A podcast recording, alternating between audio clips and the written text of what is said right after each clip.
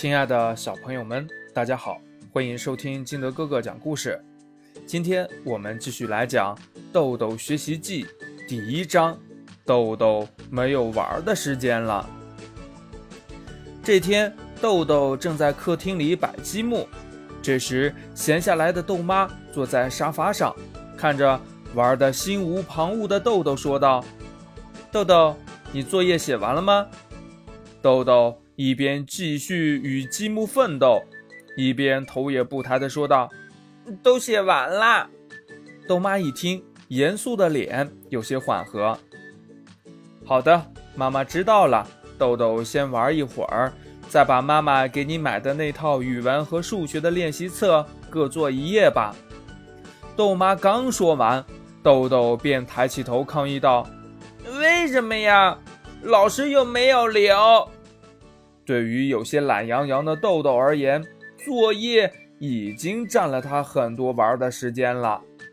豆妈了解豆豆的心思，解释道：“豆豆，想要考出好成绩，就要多做练习，不然很容易把老师讲的内容忘记。考试的时候怎么做题呀？”“嗯，可是老师讲的我都已经记住了呀。”豆豆仍不甘心地辩解道：“希望能从妈妈那里争取到更多玩的时间。”但豆妈似乎并不理会，只听他不耐烦地命令道：“豆豆，别再跟我讨价还价，你再玩五分钟，然后进去做练习册。”可是五分钟过后，豆豆仍坐在地上摆积木，没有要去写作业的意思。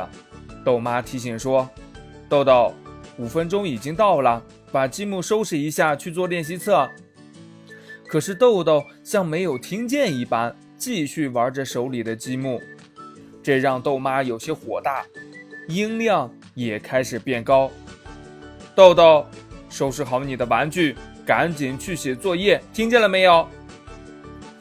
老师留的我已经做完了。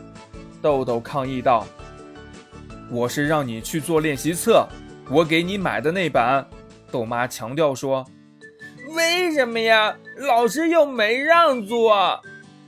你语文那么差，如果不多做练习，以后考试怎么办？”那好吧，我只做语文。豆豆妥协道：“数学也要做。”豆妈补充道。但是豆豆却只是默默地站在原地，看着豆豆无声的抗议。豆妈也被激怒了。心想，这么小就不听话，那再大点儿还了得？于是豆妈说：“豆豆，如果你现在进去认真的做一页数学和语文的练习册，就什么事儿都没有；如果你再多说一句废话，那么你就各做两页。”听到豆妈的话，豆豆明白，如果再和妈妈争下去，那么自己做的练习册会更多。所以在下一刻，他拉着一张小脸儿，很不情愿地走进了房间。但是经过这件事儿后，豆豆做作业的速度明显下降了。有时候四五分钟就能完成的口算，他却要花费半个小时的时间来做。但这并不是因为豆豆做题的速度减慢了，而是。他被妈妈强迫着写课外作业后想出来的小策略。他想呀，既然做完了作业，我也没有玩的时间，那我还不如一边写作业一边玩呢。但是很快，豆妈也发现了豆豆的不同，与本意相反，这多少让豆妈感到有些力不从心。于是她改变策略，不再让豆豆。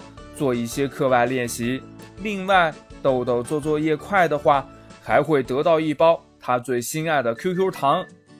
渐渐的，豆豆发现了豆妈的改变，于是他做作业时也开始认真起来，因为他觉得写完作业玩要比一边写一边玩要更尽兴。玩是孩子的天性，孩子的成绩也是每个家长都关心的事情。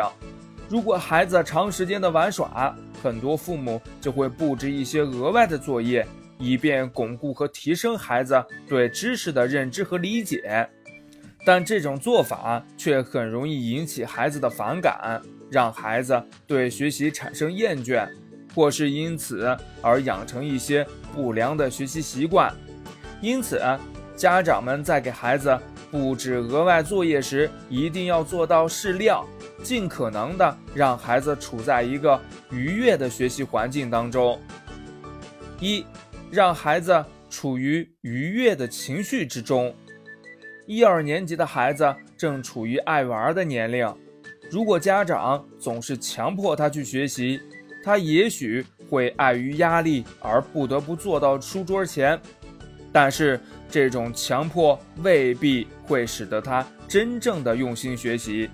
因此，当孩子放学后，家长先不要急于问孩子一天都学了什么，最好听他讲一讲发生在学校中的趣事。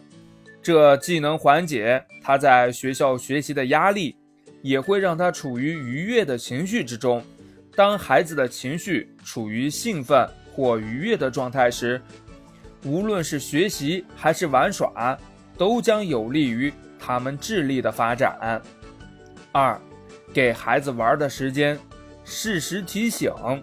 很多时候，当我们专心的做一件事情的时候，如果有人打扰，我们就会变得十分烦躁，对别人的要求也不会很好的配合。同理，如果孩子玩的正在兴头上，家长突然让其终止，并督促其去学习，他就会因此产生抵触情绪。相反，如果给他玩的时间，并让他玩得尽兴，然后适时的提醒他去学习，他便会愉快的接受。三，将玩引向学习，贪玩现象在一年级孩子身上是非常普遍的。当发现孩子过于贪玩而不想学习的时候，家长要做的不是激化他厌学的情绪，而是将他的玩引向学习的方向。如孩子不喜欢学数学，我们可以跟他做一些锻炼逻辑思维的游戏。如果孩子不喜欢学词语，我们可以跟他玩接词语的游戏。在玩游戏的过程中，孩子便会无意识的进行学习了。